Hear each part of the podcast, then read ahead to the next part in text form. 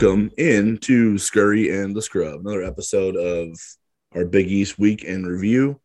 Um, gonna recap the men's and women's action from the weekend, from the week, I guess. Uh, I'm Matt DeMarinis, that's Jordan Scurry, and today we have a special guest who was very generous with her time today.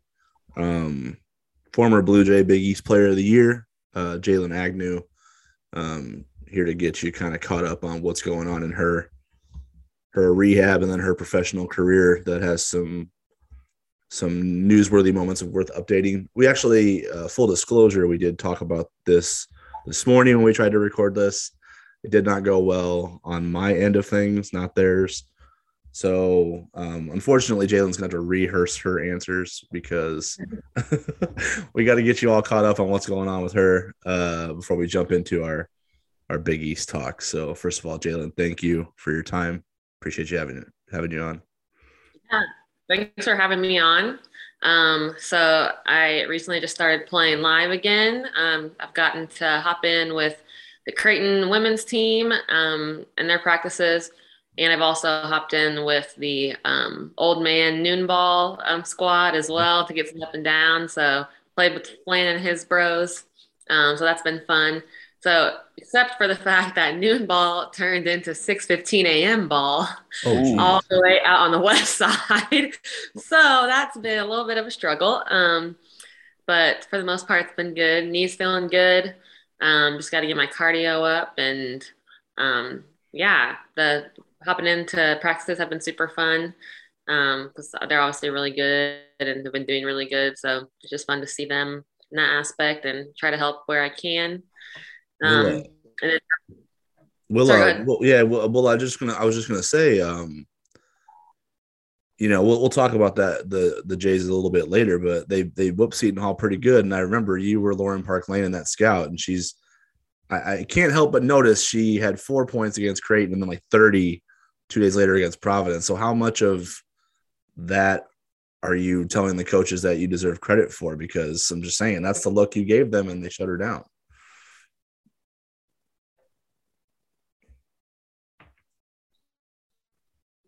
I don't know. I played her very well. You know, she's like a five two point guard. I'm definitely not that. So I was trying though. I was really trying. You know, right hand drive, be try to be shifty, which is definitely not me either. Um, but hey, hopefully it helped. I mean, they ended up winning pretty big, so um, as long as, long as it helped them, yeah. it's all you and I were we were yeah full disclosure. You and I obviously were yeah. talking about this this morning uh, when we tried to kick this off, but it's always fun to you know play the scouts where it's not necessarily what you're good at because I feel like it helps you get back to you know areas of your game, improving areas of your game that you normally wouldn't. Uh, I guess what's been the toughest part? I was just thinking about that too for you, like getting back, um, especially with your game. You're so versatile and everything. What's been tough? Like, I mean, everything's probably tough coming back from an injury that takes that long, right? But I guess what's been the toughest part just in trying to get your rhythm back because it takes a while. Yeah, I would say um, honestly just fatigue and the cardio aspect. Like, um, I think like the first practice I was like a little amped up because I'm I was yeah, you know like, adrenaline. Yeah, I was like I was like whoa, what's going on? And then um, like probably like that later on that week, I was like, "Ooh, like I'm not hitting shots because I'm tired and needing my legs under me." Um, so I'd say that's like probably the biggest thing, um, which all that like obviously come, but um, yeah, I think that was it. Like, and I I felt pretty confident about my knee. Like I didn't, I was, I'm not like ever like thinking about it or like I, I can't do this move, blah blah blah. So something funny actually happened the other day. I was, um, I think I was park, yeah, I was park lane. I was trying to go like across the lane um, right hand drive. And I was going way too fast.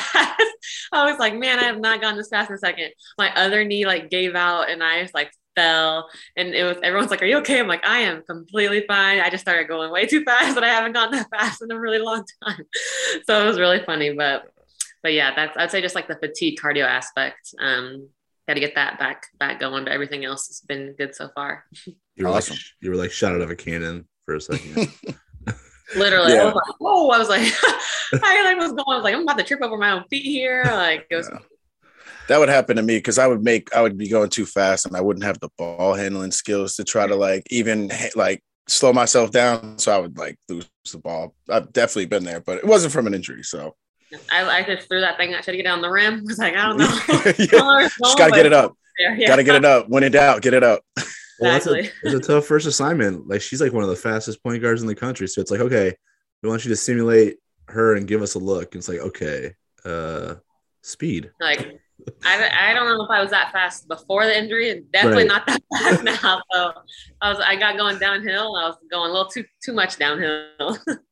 um, as far as your rehab goes, like I, I you know, I've been at a few workouts, but you know, you obviously got back together with Chev and um, from a strength and conditioning standpoint, got together with Brad, your former strength coach at Creighton. Like, um, when you were trying to build back, were you, um, were you fine tuning your current skill set that you had like pre-injury, or were you trying to add things in the meantime so you, you know, when you did get the all clear, you were a little bit of a more evolved player. Like, what was your game plan going into that rehab as far as the basketball side of things goes?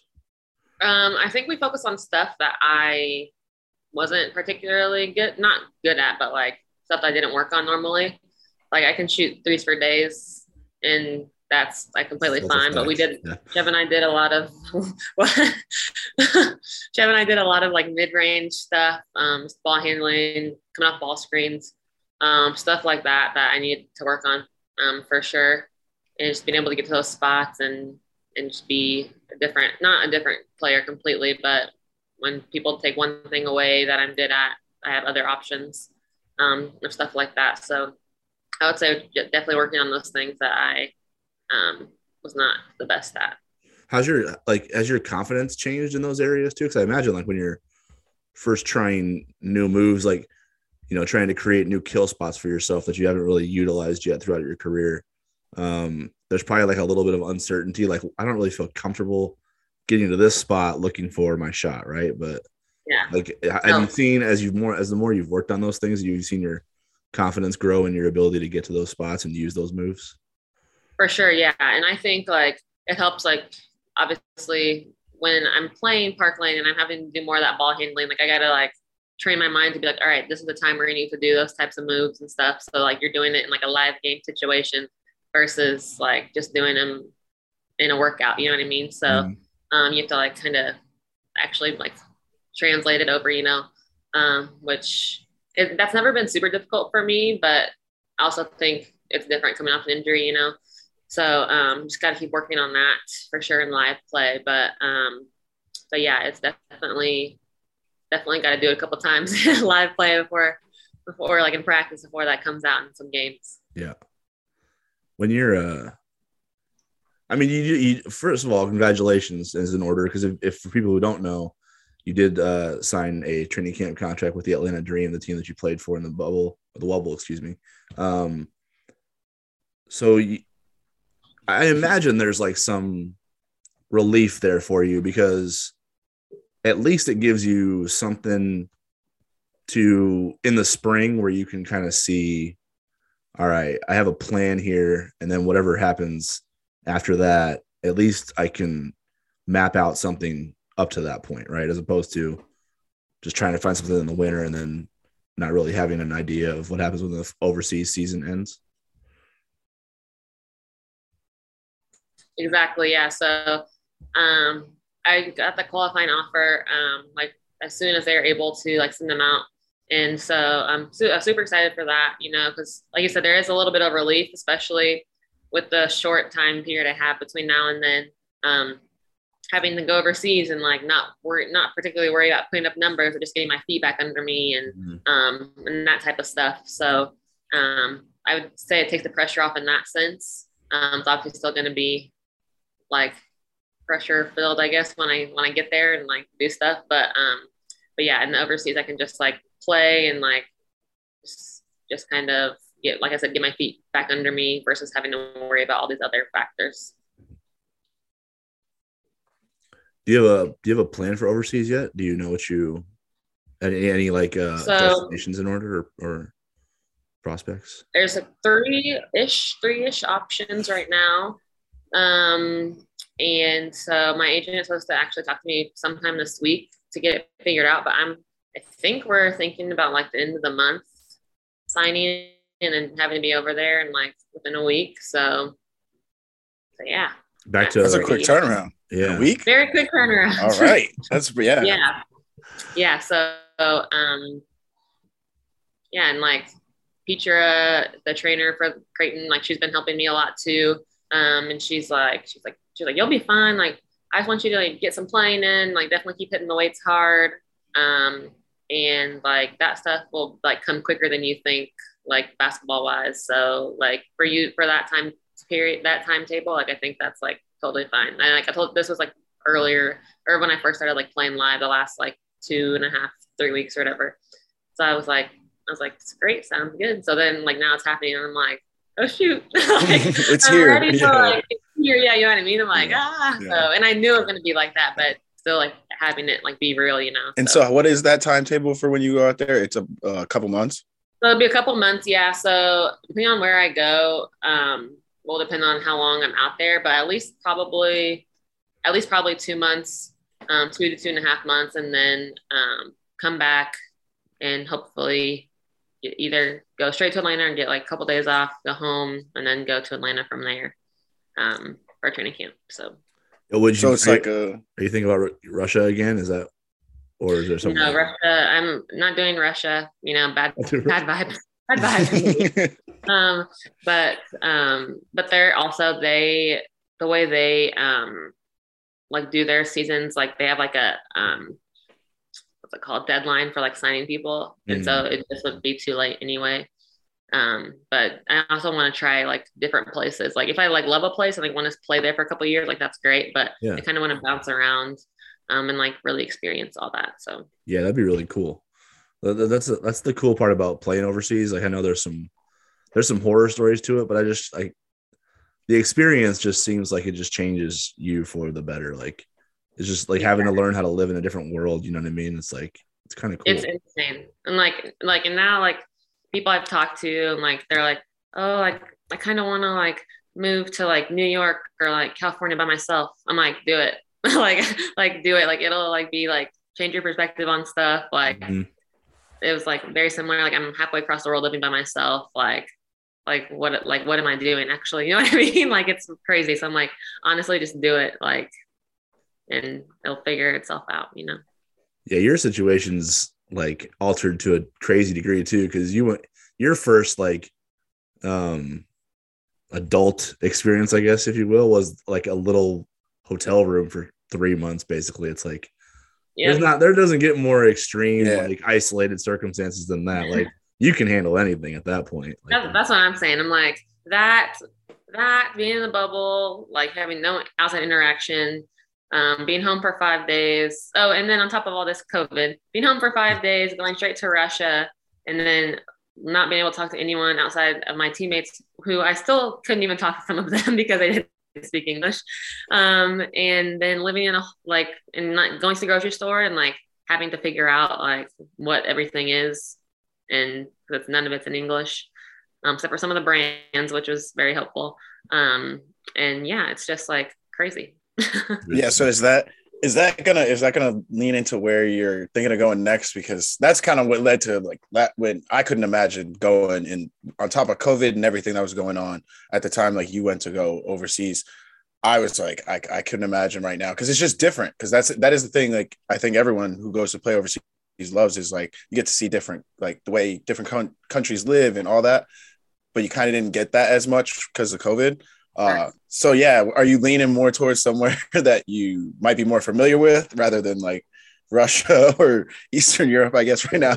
Yeah, I would say so a little bit. Um, I don't know. I feel like just Eastern Europe is tough in general in that Mhm. aspect. So like honestly, anywhere in Western Europe, like, like they can at least speak a little English, Yeah. like for the most part in those places, or like their languages. Like, I mean, Italy, Spain, like I know Spanish enough, and like they're not that different from each other. They're very similar Right. you can probably get by like reading a menu, you know, versus me having to say "Uvas yes anglesco ye menu," which means do you have an English menu? because that was awful. Literally, like I had this stuff like ingrained in my brain because like I just it was just so hard. I had to learn like Russian and yeah. Yeah, well, we don't want to. We don't want to bring it up any more PTSD. Sorry, we had to. Sorry, we had to go there. sorry, didn't mean to go there. That was a crazy. That was a crazy flex right there, though. not that whole line. Um. Thank you. Thank you. I have um, or just the team, but you know. I did want to ask you about the dream a little bit, though. Um, first of all, uh, Jordan would probably laugh at this. Like, there's not much tampering going on in the W. like the NBA free agency period, like within 24 hours, all the rosters were remade. Like the WNBA is like right. snails crawls right now. So technically, Literally. you're like you're part of the starting five right now for Atlanta because they basically have yeah. Seriously, like, I'm like, let's go. it's kind of funny to look at, but the other part of it is too. I, I hadn't thought about this until it hit me this morning. Um, today's Martin Luther King Day, and you, uh, you and your Atlanta Dream teammates obviously had a huge um, outreach from a political standpoint uh, while you guys were in the wubble. Got the, you know, with Raphael Warnock getting elected um, in the runoff in the January elections in Georgia. I think he was the first black senator in that state's history, if I'm not mistaken. Um, and then you won the humanitarian award at the, uh, I don't know if it was the ESPYs. Was it the ESPYs or was it something different? So it was like a version of the ESPY. So the ESPYs was the night before, but it's like the ESPN Sports Humanitarian Awards, okay. humanitarian awards, I think. But it's like the ESPYs. It's like they're all together, but just like separate nights, kind of. Yeah. So what was that experience like? Because that was kind of cool to like. It was just something again where it was like, oh yeah, man, this team really did something a little bit different than just, you know, say, mm-hmm. hey, vote for this person. Basically, you know, it was it was a little bit more than that. Yeah, it was super cool. And like even we said like it wasn't just our team, but like the entire W was like behind us, you know, like it was like Sue Bird's ideas for the shirts. Um, it was obviously like our our ownership, but like everyone else was behind us too. Um, and then just just to be recognized for that, you know, like ESPN, like in front of all these like people are doing other amazing things. There's like a super super like uplifting like mm-hmm. like um program, I guess. Like there's all these different stories of like how these people are helping everyone else. And it's like, and we were the ones that were like chosen to win out of all these people, you know? So um, I think that was like super special and just like super cool to share it. Like got to see not all my teammates, but some of the girls I was closest with um, there. And like we hadn't seen each other for a really long time. Um, so that was super fun. And because of COVID and stuff and the coaches and um, and like our trainer and media people. So it was really fun to see all them. Um, and yeah, so it was just a super cool experience to see just like how the sports world can be super impactful um, in everyday life and in the world. Yeah, because I don't think I don't know. Maybe I'm wrong, but I don't know if you would consider yourself a. Uh, I don't know how I want to phrase this, but like super politically aware at Creighton. Like, were you? Was that something you you were a part like is that like who uh, you know I, I felt like it came out more in the wubble as opposed to um the days in your college days I, yeah i would say so i would say it came out more so in the wubble um i mean not saying like peer pressure or anything but it's almost like peer influence was like mm. way easier you know to, like be able to like voice your voice what you thought thought and stuff um because everyone else was doing it too so um, and it was for good cause, obviously. So, um, yeah, just for everyone to like rally behind each other too, I think just made that made that step easier. It's like you said, it was like an uplifting experience. So you probably had more confidence to be outspoken, knowing that you were with it with your peers who were also trying to highlight issues, right? Exactly. Um. Exactly. One hundred percent.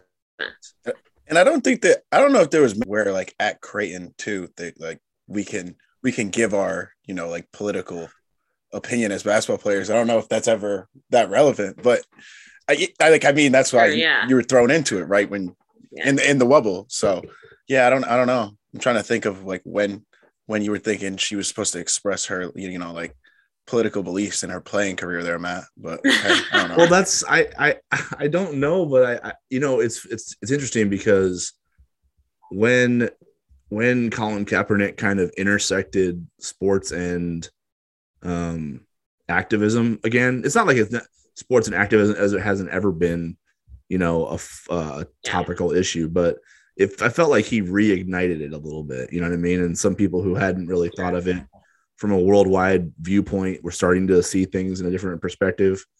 Um, and that was right around the time, like I said, you and Jaylyn were both like freshmen at Creighton. So that I just, you know, I was kind of curious, like, did did you go in like that, or did you is does it develop with you know at Creighton, or um, were there times where you felt like there were issues that could have been addressed that weren't, and then like how did the wubble and being with Atlanta and um, just that whole summer honestly changed people's uh, willingness to speak up because you know they feel like it's just time now you know? Yeah. I would say there also comes like a maturity kind of aspect in that. Like being a 17 year old like coming into college like i'm gonna just be honest that's not the first thing i'm thinking about like i'm you know what i mean? Like i just want to like play and like have fun you know it's college blah blah blah.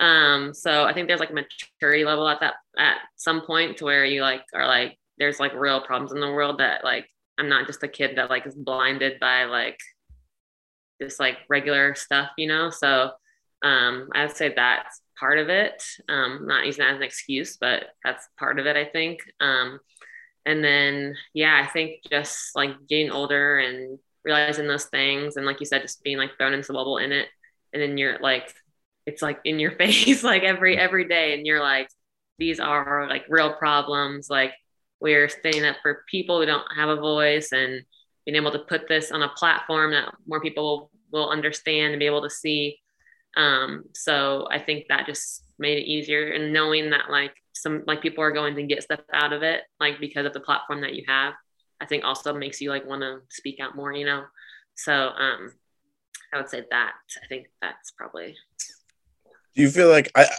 I think you highlighted that pretty well because do you think that that I, I, guess that responsibility just comes from being a professional athlete, you know, because like that's the difference, right? Because like, at Creighton, you know, you're in college, you're just you kind of have your priority isn't really that until you become a professional. Do you think it was becoming a professional that was like, okay, I have a responsibility to speak out on these issues now because I'm I play on this stage and I am a professional athlete? Yeah, I would say so. That definitely has like that platform that you have, knowing that you'll have more reach, you know, mm-hmm. um, from that from that aspect. I would say definitely helped. Um, yeah, I would say that's probably one of the reasons too. I think. Yeah, because it probably any- is, it probably is kind of tough to be like, you know, try to be a bigger fish in a small pond. Like, how much of a ripple effect are you really going to create if you speak up in a smaller, tight knit community as opposed to exactly. when ESPN's broadcasting all of your games. All right, how do we how do we use? We've got a two hour window to hoop right here, but how do we use that to also speak out on certain things so that way it's kind of like in people's faces, even though they're just trying to watch us play basketball. Exactly. Exactly. Yeah, I think that's what honestly, that's what I think the W has done a really good job of is like you know, ESPN gave them a platform, right? But there there probably could be some apprehension on the league's part, especially from leadership down. Maybe not so much as players, but leadership down could have been like, hey, look, let's try not to rock the boat here and you know and ruin our opportunity to get on a national stage. Like players and like the coaches and like they were all like kind of screw that from the jump. They were just like, no, we're gonna use, we're gonna run with this thing. Like they gave us this platform. It's the biggest in sports, and we're going to use it to highlight as many humanitarian issues as we possibly can um, in order to cultivate a positive change as quickly as possible, where it's not happening in slow motion or later on down the road when it doesn't affect our children, even, you know. So I think that's one thing yeah. that like the W deserves credit for is just being courageous enough to like take that platform that they were given and absolutely just run with it. Like tar- start sprinting to make accelerated change, whether it's from you know, social issues or whether it's just from like um female sports, like trying to mm-hmm. get more access to more people so they can kind of catch up in terms of creating opportunities for females and young girls that weren't ha- didn't have those opportunities front and center Jaylyn like when you were a kid you know what i mean? For sure yeah. And like the one thing that the w like prides like ourselves on is like we we are a player led league. Like they're not gonna like say no to what we want to do. Like mm-hmm. like being dead serious. Like when we all went through that, they were like, well, whatever, like whatever you guys want, like you guys have to come up with a decision. So we're talking every like team and like their our leaders are like talking to each other. We had a like if you guys had watched 144, we had like an entire league wide um like meeting, like talking about stuff and like what we made, what decisions we made in that was like what's gonna happen. Like obviously the, the league has like some sort of say, but like for the most part, like we are is very very very player led which is super unique um, and just super grateful that they you know allow us to to kind of take charge in that aspect. Yeah. Well we yeah, appreciate you more more ways than you know not just for your basketball because that stuff was powerful so. Absolutely. And especially just to highlight like your team one last time too i think it just shows how powerful it is like when you actually have people that come together and like actually get things done. Like the, I think the W's been great because women get shit done, and that's highlighted it because the conversation, the conversation, seriously, the conversation is like that conversation. There was action behind it, right? Like there mm-hmm. was you guys came together and then got something done, and it shows that show just shows how powerful coming together and like uniting for change can be and I think the W is like how.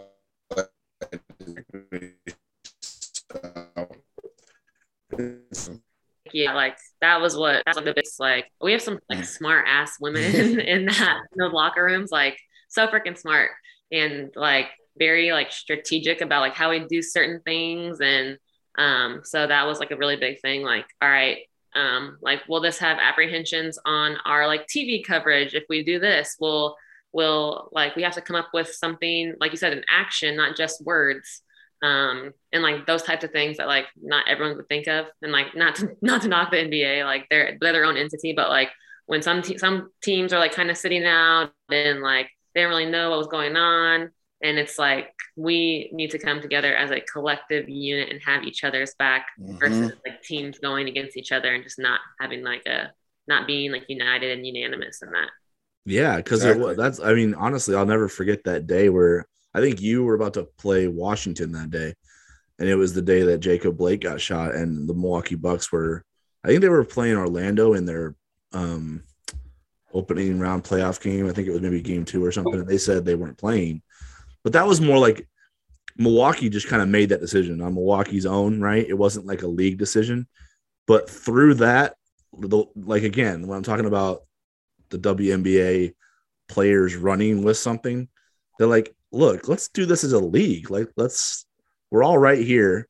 We can all talk about this right here and now. Like, let's not just leave Milwaukee out in the wind and let them let that be a Milwaukee issue. Let's let that be a national issue. And like, you immediately took what was supposed to be a doubleheader night of basketball, and I'll, I'm getting chills just remembering it because you there was that meeting right there on the court, right? And then uh, I think Elizabeth Williams was who spoke, your teammate who was was who spoke on camera on ESPN and just basically declared that like we're not playing until until something happens here. Like so that was kind of that was really powerful. I remember that and I don't, I don't think I'll ever forget it, honestly. Yeah, like being there like was even like like there's like because we didn't we didn't see them like mystics mystics like there and like we were already warming up and they hadn't even gotten there yet. And so then we were like talking about it and then we are like well the next team like we're either need to like figure out the play or if we're gonna play or not like we need to warm up like no one's trying to get hurt out here. Mm-hmm. and then the other two teams that were gonna play after us are like coming in. So we ended up talking with them and it was like this like whole huge thing. And then all of a sudden the teams there's supposed to be another game that night and those two teams were like, do we come and talk? Um, and like, do we end up coming? So then I think they ended up coming just so that we could all talk. Um, and then that evening we had the like whole league wide um, league wide meeting. And so yeah, just like being a part of that and just like being in those rooms where people are talking and like hearing all the different perspectives and like I said, like the like everything behind it. It was just super cool, super cool to be part of. Yeah, people haven't checked out that 144 um, special, that ESPN 30 for 30 on basically it was life in the wubble, but it was it was how those um you know just how like the league just ignited this you know political activism within itself you know what i mean? And basically changed the country over it like honestly might probably even change the world. So yeah check that out if you haven't because you're to get a good perspective on how all that came about it was a really good documentary um jay you want to give us some big east basketball takes you want to jump in our big east weekend review here and drop some knowledge on people do it um, try my try my best. uh, I think we, we, usually start with the men's side. So um, obviously, you know they got a few games off, which is good. I guess first and foremost, that's important, right? Um, because we had, yeah, just playing is just playing, getting a game, getting two games in a week is like a win now. Literally. What was the uh we we had like a hiatus this show did like over Christmas because there was like three games from basically a week before Christmas to yeah. New Year's with all the cancellations. It was insane. So yeah, uh, UConn uh, won in overtime at St. John's over St. John's at home. Uh, Nova hung on against Xavier on the road. Uh, DePaul shocked Seton Hall. Then Seton Hall turned around and lost to Marquette, who's rolling. Uh, Butler beat Georgetown, who kind of everybody's beating Georgetown right now. Um, Nova smacked the dog crap out of Butler and the Jays fell at Xavier. So I guess when you just let's try to do it this way, like just take out one game from that. Like what stood out to you in terms of your um, most eye-opening performance of the week that you feel like is worthy of notoriety today? Oof, that's tough. Um,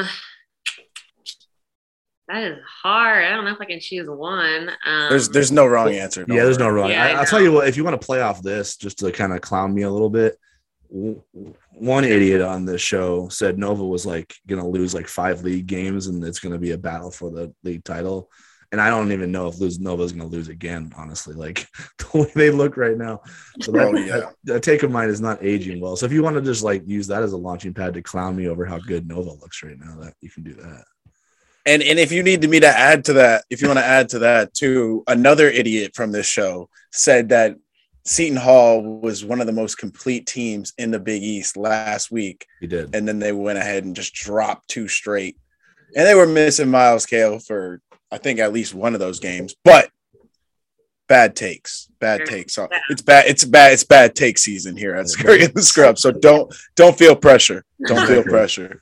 That is okay. But I mean, I just enjoy watching Villanova in general. Mm. Um, I like people I talk about or talk to. I'm like, watch Villanova if you want like fundamental, like very clean, good basketball. Um, so I watch. They're probably like the second, like team that I watch the most out of Big East, obviously besides Creighton.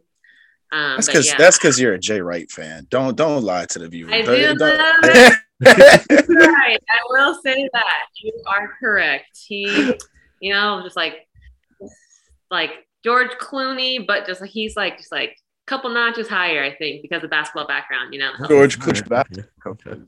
Yeah, yeah, like the suits and stuff, like salt, pepper. You know, you know.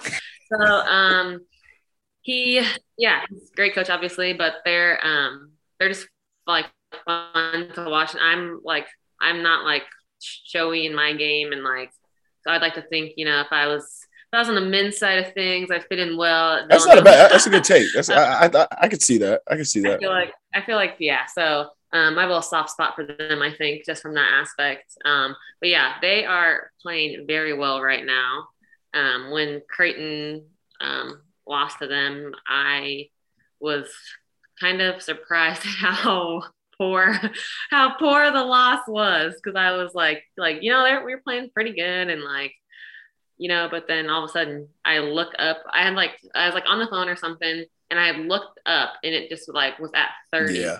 Like, and I was like, when did this happen? like it was way too quick. Um, but yeah, I think I mean I don't I don't like you said I don't know if Villanova is gonna lose the league here anytime soon unless something something major happens. But they're looking very strong. Yeah. Not, I'm They're looking gonna, like I'm not gonna pick it to happen again. Like I'm gonna be careful because it's like, you know what I mean? Yeah. they just, they just. I think they took it personally. Like Creighton housed them and they're like, okay, we're not just going to yes. win these games; we're going to make statements. And it's like they've they've just made a statement Literally. on everybody they've played from then on. It's like, god dang, they're just. Yep. I I kind of yeah. laugh though, Jordan. Practice that. Yeah. Because you said Jordan said this uh, that that there's like a thing with the league, like when Creighton beats people, it like it they take it as like a personal insult to like the program's history. So like you look at like, I feel like that's how it is on the women's. It is, yes. See, that's what I knew you could back this up. I knew you could back this up. I don't know what it is, but like whenever we would play teams, it's like they have this. I whatever the idea of Creighton is on the men's side, it's probably similar on the women's, but it's like they still think it's just like this little Missouri Valley team of white boy, like just shooters or something. I don't know what it is, but they're like, oh man, we lost to, and I'm like, are we not credible now? Like, do you right. not see all the NCAA tournament appearances? Like, what do you mean, little Creighton? Like, I don't think it's little anymore. We get everyone's best game, like everybody's mm. best game, and it's like, why? Why us? and like, yeah. The, like the person, the person we're like supposed to be like not helping off of like completely, but like not playing as tight will be the person to go off against us every single time. Mm-hmm. It is just ridiculous. um, and so like, no, we, we get everyone's best game too. And it's just like, makes us better, obviously, but sometimes it's like, why? you know, it's not even, yeah, it's like a, it's like a, it's like a hatred thing too. It's like, we're not letting Creighton beat us. Like that's, we're not letting it happen. So we're going to yeah. show up and play. It's like, why you got to talk? Why you got to bring that kind of energy to us? We're just, we're just Creighton. Like just trying to have fun out here too. it's funny though. Yeah. Like yeah. But like, yeah, Marquette, Marquette, and Villanova took the Creighton losses personally because they are wrecking shop right now. Yeah, Marquette, yeah. yeah. Well, they did a problem. Well, I mean, I just hope we... like Cinemax or something. That was bad. I I just hope that this it's not the same as when I was there when we beat Nova into a national championship. Mm. Like I hope this Creighton I hope this Creighton team didn't beat them into like I hope they don't go on to win the Natty now just because Creighton beat them early in the season. Like, oh, I need to make note of this. What day is it? January 17th. January 17th. Yeah, mm-hmm. you need to make note of this because yeah. you said it. It's no, yeah, we got it in recording now. I mean, that was one of the most. It wasn't just like they won the Natty; it was one of the most dominant runs through the tournament, like in NCAA tournament history. I, and it all started because they they beating them. Like, and I I I like to think this is just me being ridiculous, but I like to think like what happened was every night Jalen Brunson was like, "Yo, we really lost to Creighton. We got to go win the national championship." I don't know. I don't know if that's right, but in my head, I like to believe it because it sounds good. Yeah, he's like he's like walking out there against like Devonte Graham in Kansas. He's like seeing nothing but yeah. Creighton jerseys. He's like, like yeah. right. Shows violence. He's like, it's like blacked out in his eyes. They're like, yo, is this dude good? Bill so- Bill Sosa over there with his southern draw and all he sees is Greg McDermott and like right. Preston Murphy. He's like, no, fuck this. We're we're killing this team. Literally. Must win. Must win. Um, yeah, they look they look like world beaters. It's it's crazy. So yeah, I'm not talking any more trash on Villanova. Yeah. I'm sorry I did it in the first place. I should apologize to Butler because what happened to them this weekend is like I don't. I would, yeah. I, would go. I'd go on like seven COVID pauses in a row after that because like yeah, right. yeah, but that was bad. Butler's tough. Butler's tough. It's hard. To, it's hard to win games when you don't have like a best player. Butler doesn't have like a best player. So True. a defined best mm-hmm. player, really. They have guys who are the best at certain things, but I don't think they have a best player. It was that's a, sh- a hard place. It's a hard place to be for any Big East team. Yeah, and it was a shrewd move on Nova's part too, because normally at the Wells Fargo Center is when teams clip them. You know, like they don't they're not as good at Wells Fargo as they are at the Finn, mm-hmm. but they brought the Finn court to Wells Fargo. So I think it just like I don't know. Uh, it, it, it it was like they brought some of that magic with them this time, which was pretty smart, I thought, on their part. And So it wasn't the 76ers court, it was the Finn court. So, That's smart. Yeah, that is smart. Yeah. So it looked like the Finn, even though they were at Wells Fargo, but they they sheesh, poor Butler. Yeah. Uh, did you guys watch uh, Creighton Xavier? Um, that, you know, I felt I came away with that from that performance encouraged by Creighton because I felt like they lost the game more than Xavier took it from them. Um, I was just curious what you guys thought. Like, how, how how'd you leave that performance? I mean, I I agree. I I thought it just to me it just got to a point in the second half where they were kind of like hanging around and one team was going to go on a run mm-hmm. and Creighton just didn't do enough, I guess, to like they didn't seem to have any juice flowing. There was less transition in the second half too. Mm-hmm. So I think I think Xavier kind of like got the crowd behind them, got their pace, had a little run where Creighton needed to kind of respond with their own. They just never did, and that kind of just ended up being the game. Yeah. Yeah, I would say just very similar. They just kind of beat themselves, um, especially like turnovers and stuff. Um, but yeah, just you know, like obviously you want to play good every game, but there's going to be some games like that where it's just just tough to buy a bucket. Yeah.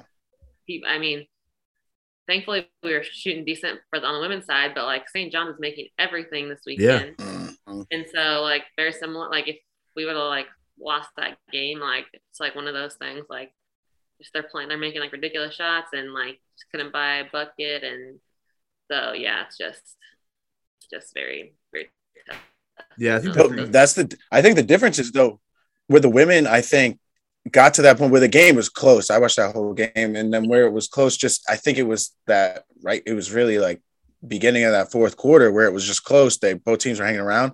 The women like went on a run and caught a rhythm and started hitting shots and the backdoor cuts where the men kind of didn't have that juice. And maybe that was just because the women were at home, men were on the road, couldn't really have that juice. But I was kind of expecting both games. Like I, I, I ideally both games would have ended up like the women's game because they just like kind of hung around to a team that was hitting crazy. They were hitting tons of shots and then was able to pull it out. I mean, took a 30 ball from Emma at the end there, but that's what it was. They had they were hit they were hitting and the back cuts. I also love the four quarters. I know I'm new to like my women's mm-hmm. basketball commentary, so you got to help me out. Jalen, you got to help me out here, but I love the four quarters because you it's easier to break down the game in that way. It must have been much easier to play it like from a mental standpoint. I love the four quarters too. Like yeah, and like and we don't have like one on ones and stuff. Like that's mm-hmm. just like sometimes I forget when I'm watching the men's game. I'm like, oh wait, they still have one on ones. like that's mm-hmm. crazy to me. I don't know why, but it's still it just is. Um, but yes, I do like the quarters. I think it helps a lot, and like you have more times where you can like like reset. Like especially stuff that's not going well, it's like all right, like we need to reset, like win this quarter versus like these long drawn out halves, you know. So yeah. Yeah. My last thought on Creighton Xavier is like, um, it, I just think it, it was one of those games where it just like it accentuates the idea that there's possessions, you know, possessions 20 through 30 mean as much as possessions 60 through 70. You know what I mean? I think that's where Creighton lost the game was, I mean, they had 13 first half turnovers and they were up by five at half at Cintas. Like, I just don't know how that added up, but it did. And to me, it's like, all right, if Creighton takes that turnover number down to six or seven and continues to shoot the way they were shooting and just execute offense the way they were executing, especially with their pace. I thought their pace was awesome in the first half. I just thought it was, in the, the first, it was a drastic change, drastic change. I thought in the second half. Yeah, I don't know. I don't know where it came from. So if Creighton had a bigger lead at that point when they were playing well and just yeah. like playing through the turnovers, I think that game would have ended up differently, but the turnovers just allowed, like they just created too many empty possessions for Creighton at the end of the day. And like you said, Jordan, when Xavier made their run, it was already a game for them to within reach, where the run they made got them over the top instead of got them even. You know what I mean? So that's yeah. kind of where I see it. That's what, and that's why I'm kind of encouraged because, you know, the Jays have played what four games since December 17th. Is that what it is? Right. They've played Nova twice now and split it, which is not going to be easy for anyone in this league to do. And this young Creighton team's already done it. They won at Marquette, which looks like it's going to be impossible for anyone else to do the way they're playing.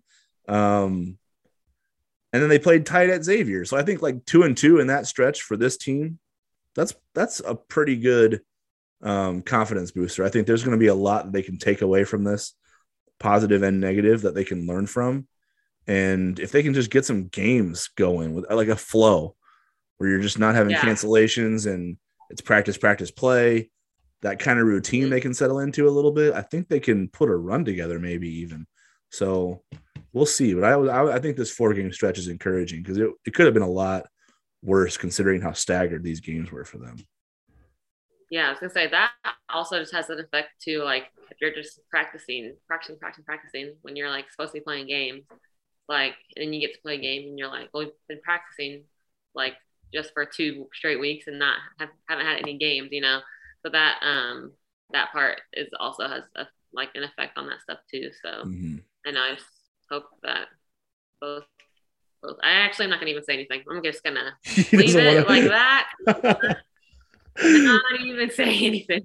she doesn't want to put any of that apprehension out there. nope, nope. I'm just gonna leave it out. Then God can decide.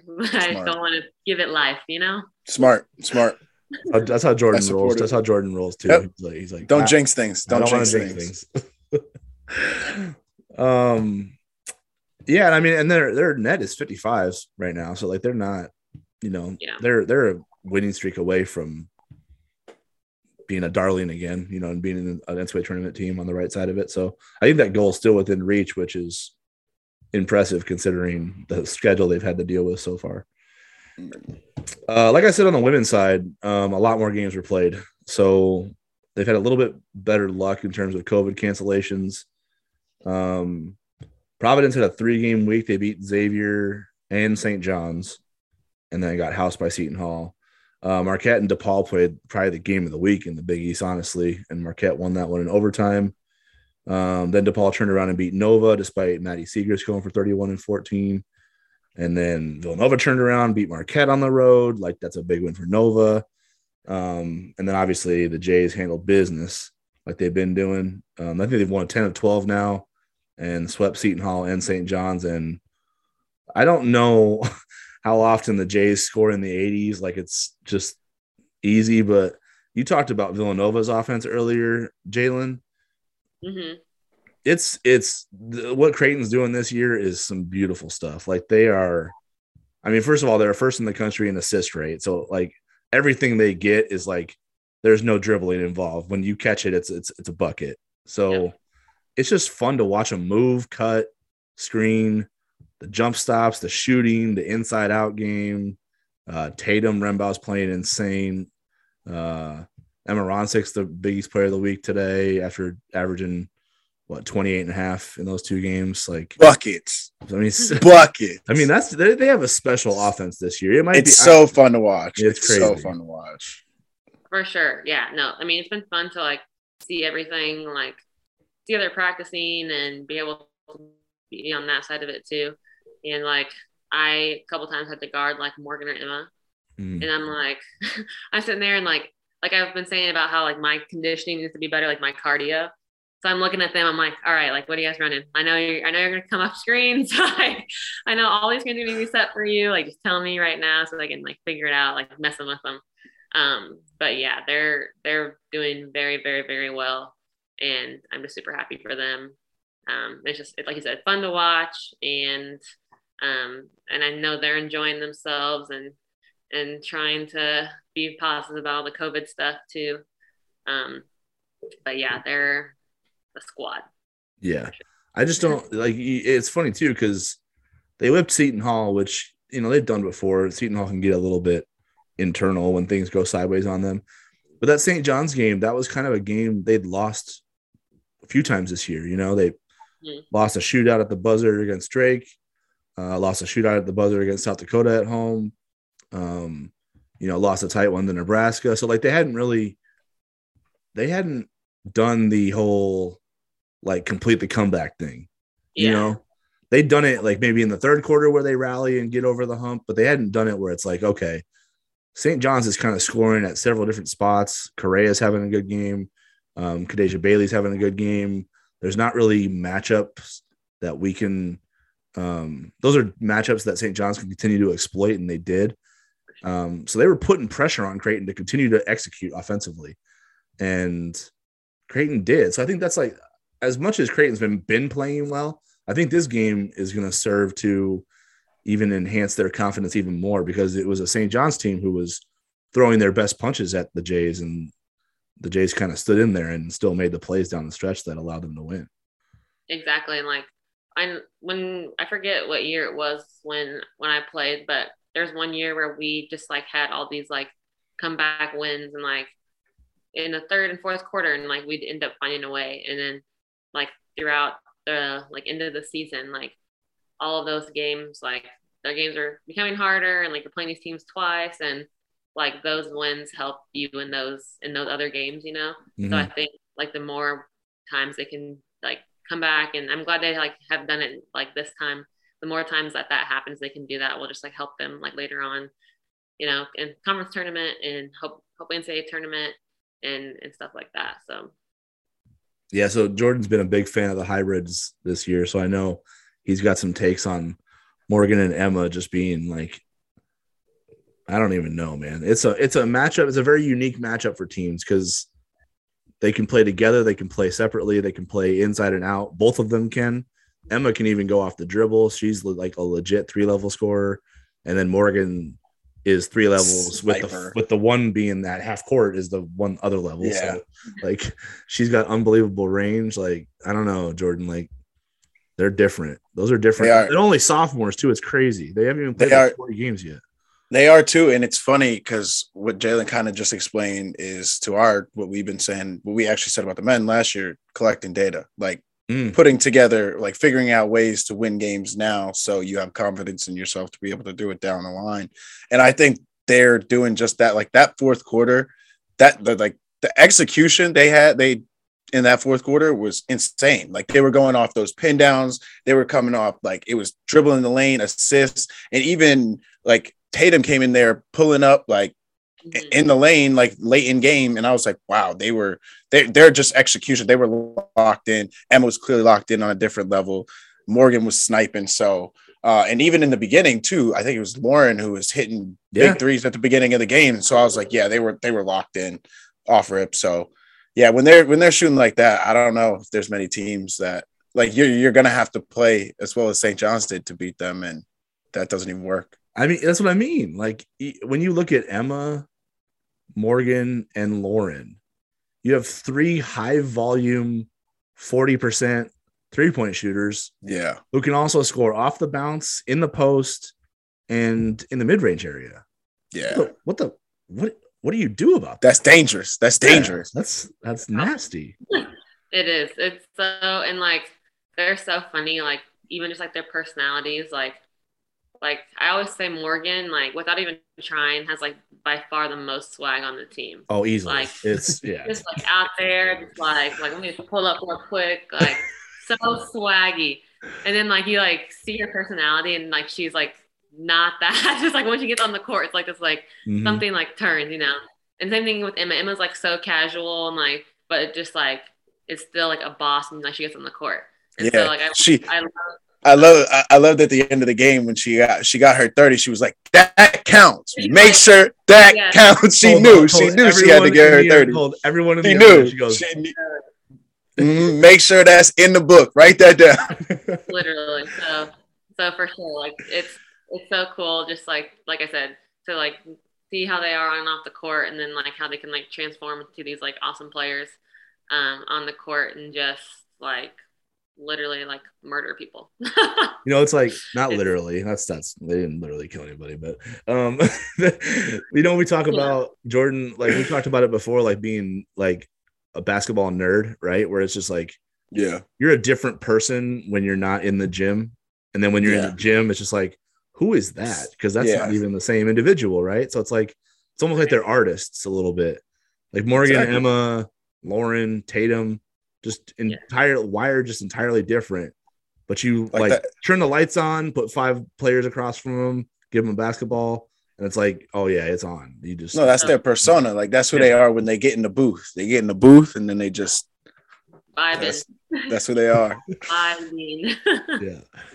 I love the way uh I love the way Tatum's playing too, and it's twofold because it's not only fun to see the level she's playing at, but it's just because she's been through so much injury wise. Like, and then last year was just nothing but bad luck, one thing after the next, whether it was COVID, injuries, um, like just, there's just no rhythm to it. And, you know, for her to have to experience that her senior year, I totally understand like her motivation and drive to like, no, we're running this back. I'm not going out like this. You know what I mean? Um, for sure. And she's playing at a crazy level right now. I mean, it, it's you know her assist numbers are unprecedented. I don't think anybody in the last three decades has dropped dimes in a Creighton uniform the way she has. Um, but you just go back and like watch them too. She's not; these aren't cheapies. She's not yeah. like she's not dishing it out to like Lauren on the perimeter, and then Lauren breaks somebody down off the dribble, and then like the official scorer says dime. You know what I mean? It's like uh, she's hitting people, and it's time to the shot goes up, like on the wing, inside, off a cut. She's putting the ball right. I mean, the the the pass she made at the end of the shot clock to Emma. If that, I, was, I was like, how did that get through? I was so concerned because I everyone's like, get it on the rim. You know, like you hear like Linda like, get on the rim, and all of a sudden it's like a laser, and I'm like, what? Yeah. like, how, how did that get through? Seriously. Yeah. She puts that ball anywhere else. It's not, she doesn't get it off. You know what I mean? Oh, no. It's no. insane. Yeah. She's been playing so well. And like you said, like, it's so good to see, see that after everything she's been through. And like her, when she got hurt, like with her knee, like she missed a lot of that season. And so, mm-hmm. um, so for her to be able to like do this like her senior year and be a really good leader, I know she's been like a super good in the locker room person for um, for the team as well. So um, it's super cool to see, and like I'm just glad she's having the success now too. So. Yeah, and and like Jordan said, they've won in different ways, right? Like they've beaten physicality, they've beaten length, they've beaten speed, um, they've beaten good offenses. Like it's it is like they're just they're just kind of churn they're just figuring out different ways to win games against different type of matchups and it is going to bode well because they're going to face that you know, here the rest of the way when they have to play, you know, like they have a stretch. Well, I mean, they have a stretch here where um, they just played Seton Hall St. John's. this is part of five games in 10 days. Thank you very much, Big East. Uh, They played Seton Hall St. John's, and then they're going to go Butler, um, Georgetown Nova, which are like, yep. you know, they're going to slow the game down. They're going to play more physical. You, I mean, if you get to 60 possessions, you're lucky essentially. So execution is going to be at a you know at a premium. Um, and then to start February, they're going to host UConn, and then they're going to go to Marquette, to DePaul, three games in six days against the probably the most physically talented teams, top three physically most talented teams in the league in six days. So like, yeah, yeah there there there's there's challenges ahead for them, but they've again when you watch the way they beat Arkansas, when you watch the way they played Drake, when you watch the way they played Nebraska, um, playing Iowa in you know down to the wire in a close scrimmage, like the way Iowa plays, um, beating Marquette like they did, beating Seton Hall like they did, St. John's. There's just a whole lot of different like ways to cut an onion there. You know what I mean? Like, and they've figured yeah. out how to do it. You know. For sure, yeah. I think like I think they have like a lot of confidence right now too, mm-hmm. and I just want them to keep keep rolling with it and like say they I don't know, I don't I don't want to like speak anything again. again? say like say they say they drop a game like in like the near future, like they just need to be like, you know, one game, like we next game you gotta like squash it. Like we can talk about it, watch the film, we gotta be done with it. We can't let that like drag on because we have to be we have to like win these games coming up mm-hmm. to to boost our resume and be good in that, in that aspect.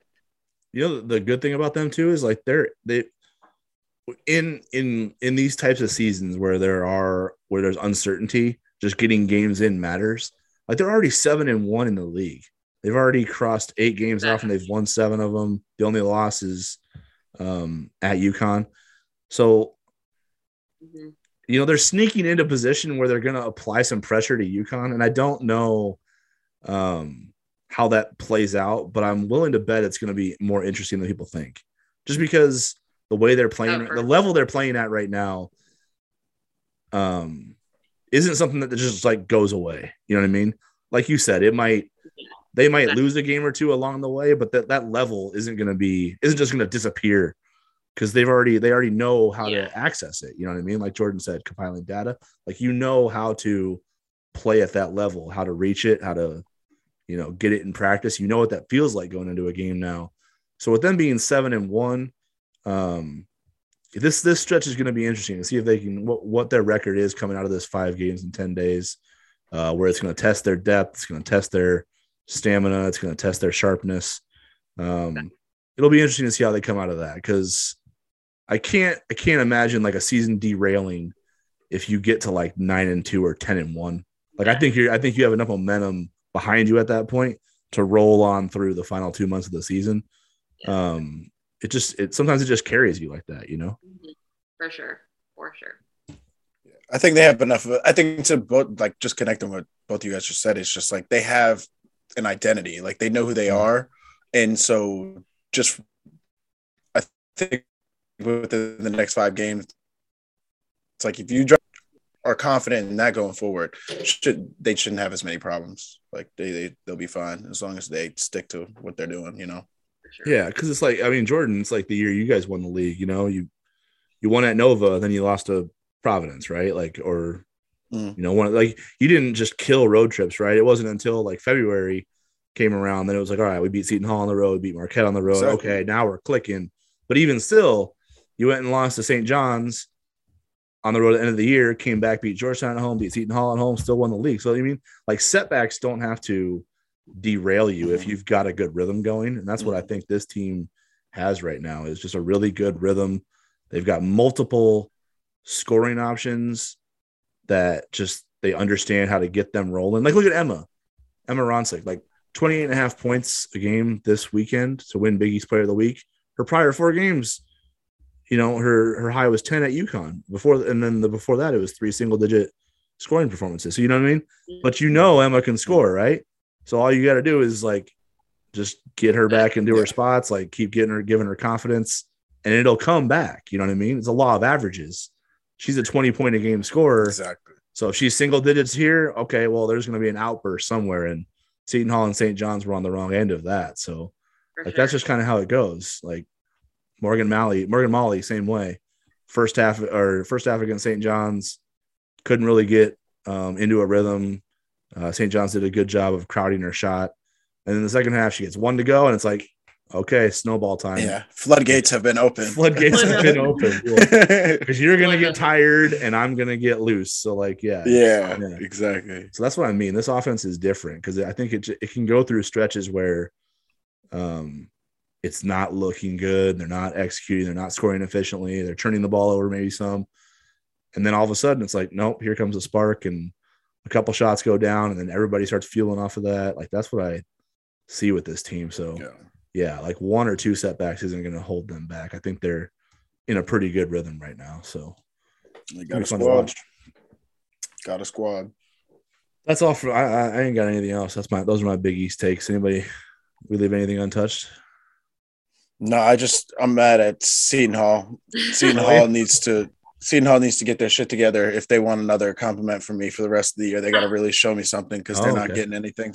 They already beat me. UConn. That's not um, good. That that wasn't that didn't last very long. Yeah. no, that that only lasts you about two more two games, and they lost those two games. So okay. I'm gonna need Fair. them to do some more for me. Um, I'm I'm also on this. I'm I'm gonna stop poking the Nova Bear for a few weeks yeah. as well. Um, yeah, and then we'll go from there. I'm second half. I'm still gonna wait till uh, half second halves of Creighton games uh, to tweet about them because first half gave me too much anxiety. Um, but yeah, that's that's my update. That's all I got. that's fair, very fair. When well, here in a little bit, I'm gonna have to be like recording these or watching them back because the time difference is gonna be gonna be messed up. So yeah. um, I'm mm. going to. I also like I'd much rather watch them in person because for some reason it makes me more stressed out like watching it on TV where I can like be in my like home and like yelling at the TV and just like making my anxiety even worse versus like I know I'm like in front of people, so I have to be like more chill and like not as stressed. Like St. John's, I was sitting there and I was just like pretty chill, and I was like, this this is stressing me out, but I'm just sitting here, sitting here, like it's gonna be okay. Whereas if I would have been watching that like here, I would have been like, like unleashing, you know? Yeah. Like how is she doing that? Like and Yeah. stuff like that. So, um, so my anxiety will be up for the next couple of months, not being able to watch. Jaylyn, you need to hit up Jens Manigat and get his like expertise on a setup because he's got a very unique um, game day setup for his overseas watching of his days. So yeah, he'll he'll, All he'll help you figure it out so you can Okay. So you Yeah, can 'cause go I- wild and get a full game day experience away from Omaha. Seriously. I'm gonna yeah. I don't know. That's that might even like make the anxiety even higher. I don't know if I want I'm gonna be like, all right, I'm sitting in bed, like let's turn the game on. I don't know. We'll see. We'll see. You'll figure out a routine. like you know Rocky Five when he's watching like the dude fight and he's just like beating the crap out of the punching bag at the same time. Like he's kind of like living vicariously through his his boy. Like Jaylyn will be in the gym just like you know Watching watching, the crane crane, like and just, Yeah. bust, just like I'm gonna cross over bust a three real quick just to get it out of my system and then like watch five more minutes and then like get another rep Right. and like yeah that's that's how I don't know. She'll be going if it's like at three in the morning, but yeah, maybe true. maybe maybe if, it, maybe if it's like an early morning thing, she just Yeah. happens to be in the gym, throw it on. But I don't know if it's she's gonna wake up out of her sleep just to go be like, yeah, let's let's hoop because Creighton's on TV. No, There's a couple games in Russia where um it was so I watched like definitely the women's games, but one's men game one of the men's game, it was KU Creighton that I had to stay up Mhm. till it started at like 1.30. And that game was like super stressful. And I'm like, I really should sleep, but like at the same time, I don't know, like I want to watch. So then I was watching the first half and was like, I can't do this. Like I was like, I have to just like shut my computer. I'm like, I need to go to bed because if I stay up, then I'm gonna just like be up for like the rest of the like morning and like not sleep. I'm like, I, I can't. So then, so then I go to bed, wake up, and I'm like, okay, like maybe I should have stayed. I don't know. maybe I should have. so it's your you were the good luck because they were up in the first half, if I remember right. I'm So yeah. you're the it was your fault, is what you're telling It was. everybody. It's Oh, all in okay. Russia. If they just the fences, you know. Oh, it's all right. We'll bring rest Russian Wi-Fi. Yeah. do you do, do you avoid spoilers or do you just like hop on Twitter and find out what happened? Gosh, crap, and catch so up. I for that game, I just like it was all over Twitter, so like I could not. yeah, Um, but it's hard. It's like I just want to know so bad, and then I'm like, okay, then I'll see like what went well or like what went wrong versus like watching it in like watching it all over. I don't know. So. Yeah. Well, we'll just leave uh, Creighton fans and listeners with this little bit of information. Jordan's Patriots got housed and Jaylyn's Chiefs won. So I don't know what the relevance of that is, but I just wanted to see Jordan's Yeah. on camera when I said it. So just. Yeah, no, I we, when we when we tried to kick this off, I was I was really appreciative to have Jaylyn here because I needed you know someone who had good fan experience this weekend, like to you know get us through this podcast because I'm still stuck rooting for uh Tom Brady-less Patriots team, and it it hurts. It hurts sometimes. Yeah. This weekend, this weekend was one of those times. Great weekend overall for my squads. yeah, here it is. Here it is. DC, this is what I was waiting So, for. so This is I'm- what I was waiting I'm for. just sitting, sitting pretty, um, just you know, enjoying the week, not not super stressed out, you know. Yeah. So, just solid over here. That's Yeah. awesome. Yeah. People uh, aren't texting you like, are you doing okay? No one, no one's hitting you up randomly at like one in the morning, being like, Hey, did you cry yourself to sleep tonight? Cause those are the texts I'm getting. That's what my phone looks like. So I'm about to put Peacher on blast right here. So our the trainer for the women's team, she's a Cowboys fan, and so Oh. yesterday, yesterday I text her. All I do, Yeah. it wasn't even over yet. So like I kind of was like kind of early in this, but I just three dots, three dots is all I said. And she goes, she goes, don't be coming in here talking shit, blah blah blah blah blah. in this message, and I was like, I was like, I didn't say anything. We got three That's it. I didn't dots, three dots. Like you better watch out because your Chiefs, blah blah blah blah. I'm like, I'm like we'll see, it'll be fine. Game is fine. And she's like, she's like, all I know is like Creighton girls, like we won today, so as long as that's fine, like that's fine. Cowboys, I love- don't care anymore. I love it because that's so cowboy Cowboys fans' favorite thing to do is when you talk shit about the Cowboys is to throw like your favorite team is gonna lose like right back at you. Yeah. And then they don't, and then they're even more. You're like, now She's what? Like, she's like, Like, I'm happy. Like, I would have been really mad if, if Creighton, if like we would have lost and Cowboys would have lost, but I'm okay. I'm okay Mhm. because Creighton won. I'm like, Mhm. oh yeah, oh Yep. yeah. yeah, and I had a Creighton men lost to Xavier, and then the Patriots lost, and now I just, I just have pain. That's all I have. Yeah, all you Yeah. have is pain. You poor Boston sports fan. You never won anything in your life. Um. Well, I mean, here's the thing, though. Like that, you know, I I've, I started a fire there, but like at the end of the day, there's peace because Jordan, you hate the Buffalo Bills with a passion. So I do. I'm very Yeah. excited. Jaylyn gets to Very handle that business for you. She gets to, you know what I mean? Yeah, For you. My guy, my homeboy, gonna hold me down. My homeboy, he gonna hold me down. He gonna beat. He gonna beat the Bills, so then I can go talk junk to everybody who's like. And I don't even like these New England. uh, Not to go on a rant here, but there's like New England fans now that are like, "Oh yeah, let's let Buffalo win the should win the Super Bowl. Like let them, and that'll prove like what? No, that'll prove nothing. That'll mean that there's a Super Bowl contender in our division for the next however long, and I don't want that at all. So Mm-mm. please, Patrick Mahomes, do your worst. I know you don't listen to this podcast at all, but please do your worst and destroy that Bills defense for me. Pick them apart. I'm gonna be sending some good vibes to them. You know, Yeah. That's all I need. Well, everybody, thanks for tuning in. Uh, we appreciate you guys listening as always uh, to our sponsor list, Scurry and the Scrub Show. Um, we appreciate Jaylyn Agnew um, for hopping on and giving us her takes, her time. Um, she's a busy woman, so we appreciate it. of course. Thanks for having me on. Goat. Always appreciate it. Always appreciate when a goat can come on a podcast. That's right. We like to have some goats on the podcast more often. Love All right, it. everybody. Thanks for listening. We'll talk to you guys next week.